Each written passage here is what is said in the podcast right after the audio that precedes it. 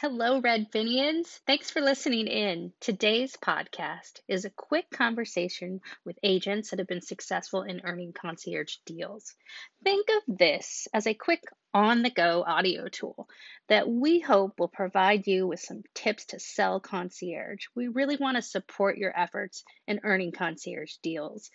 Have a listen to these agents, and hopefully, there's a nugget or two that will resonate with you in building your sales strategies. Let's dive in and listen to what these awesome agents have to say.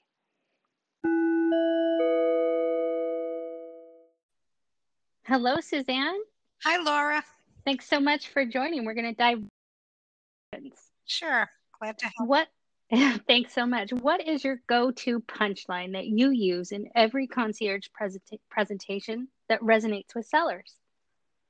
That we could basically all they have to do is give us the keys and they can leave and we take over the whole project. We provide peace of mind so they don't have to think about any of the prep work. They can move out live their life and we take it over. We do the project management the property management. We do all the supervision the schedule the hiring. Now that we have our mm-hmm. escrow service, we have our own people who we can get in there on time to do whatever prep work needs to get the property on the market.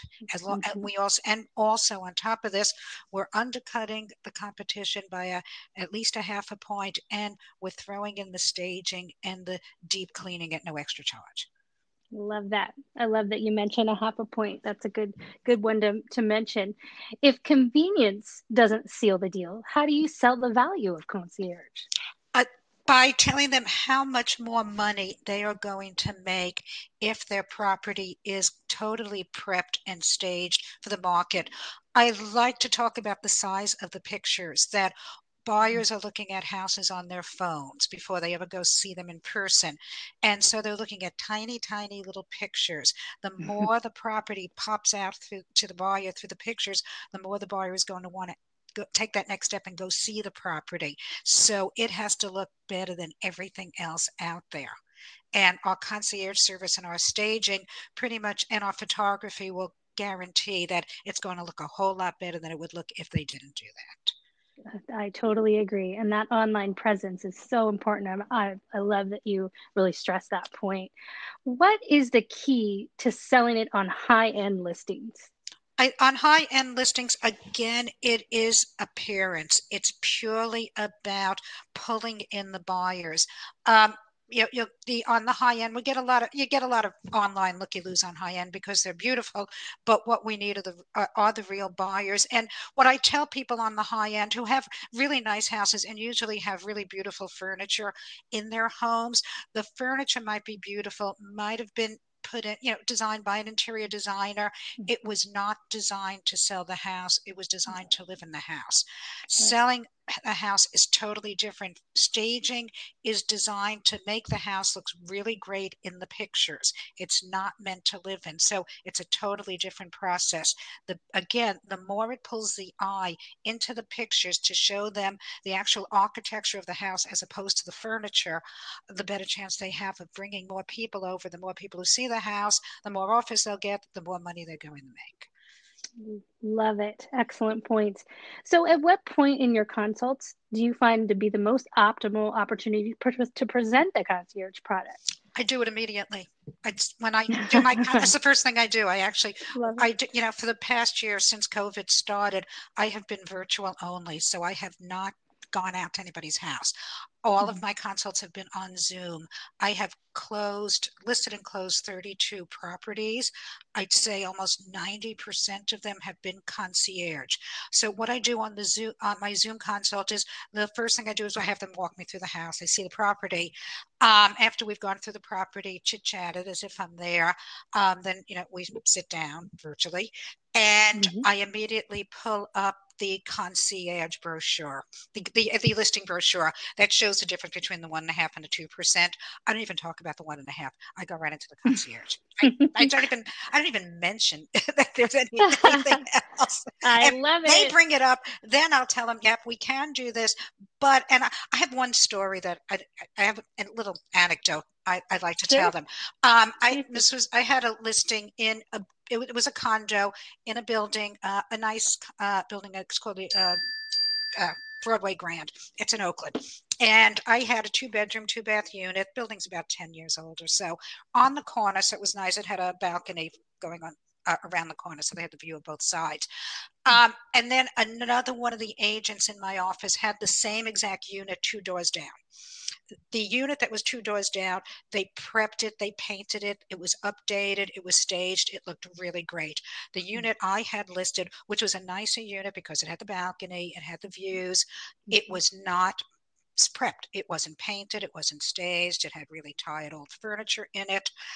Mm. My my property sat on the market for almost a month. We finally sold it for around 750.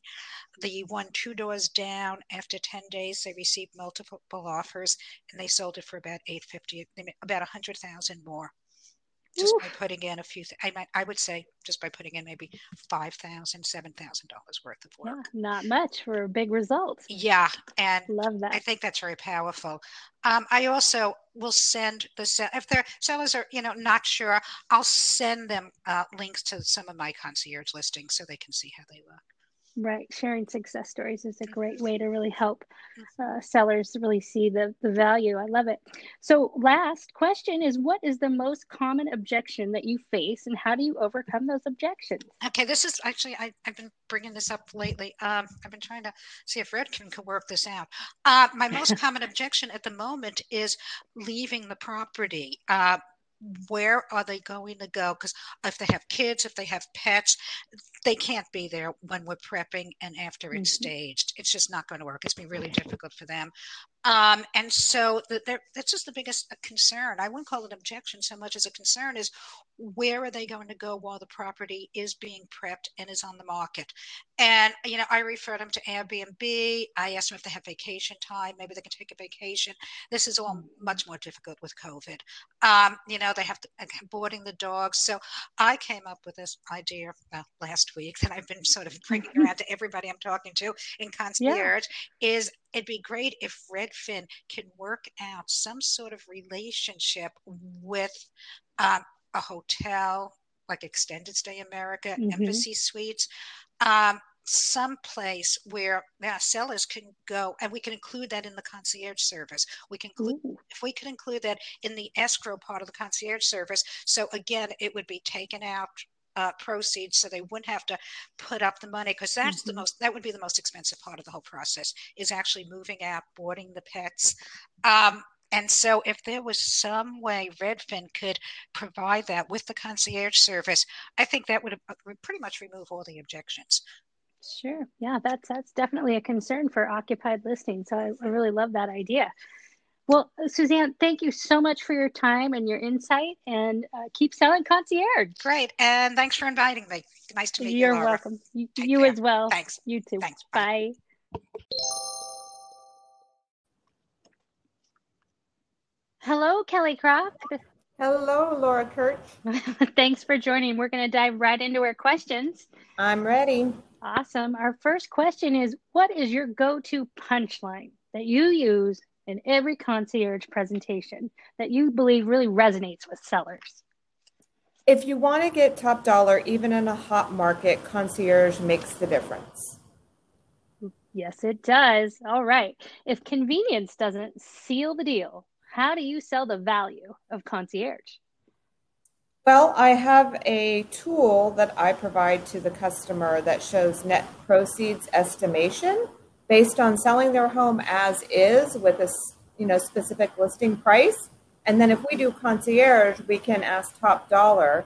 Um, I provide them estimated costs to do the work, and usually the bottom line difference between the two is in their favor, up to uh, thirty to sixty thousand dollars. Love that. Makes a big difference. A lot of value there for sure. What is the key to selling it on a high end listing? Understanding the market and being prepared to show in comparable sales what the value of updating the home will be in the marketplace. Mm-hmm, mm-hmm. Cool. At what point in your consult is the most optimal opportunity opportunity to present the concierge products?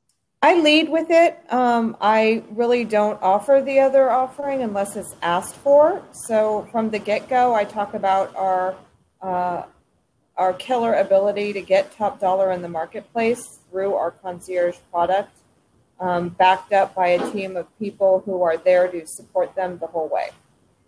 Love it. And last, what is the most common objection you face, and how do you overcome those objections? They don't want to invest any money. So now that we have the concierge product that allows a 1.5% upfront payment by Redfin toward vendors, that usually alleviates some of that um, you know, concern about return or having to mm-hmm. outlay cash. We also have some data that shows return on investment that I've been able to get out of our project, excuse me, product management team has been very helpful. Nice, love it. Yep, the new escrow model is definitely helpful when you don't have cash up front. So we love it. Well, thank uh, you so much, Kelly. One yes. other one other thing about the escrow model, I do talk to them about the fact that they are not um, being charged a hidden service fee for that. That we do that completely free to them. It's a pass. It's a pass through. Right. That's good. Good point to mention for sure.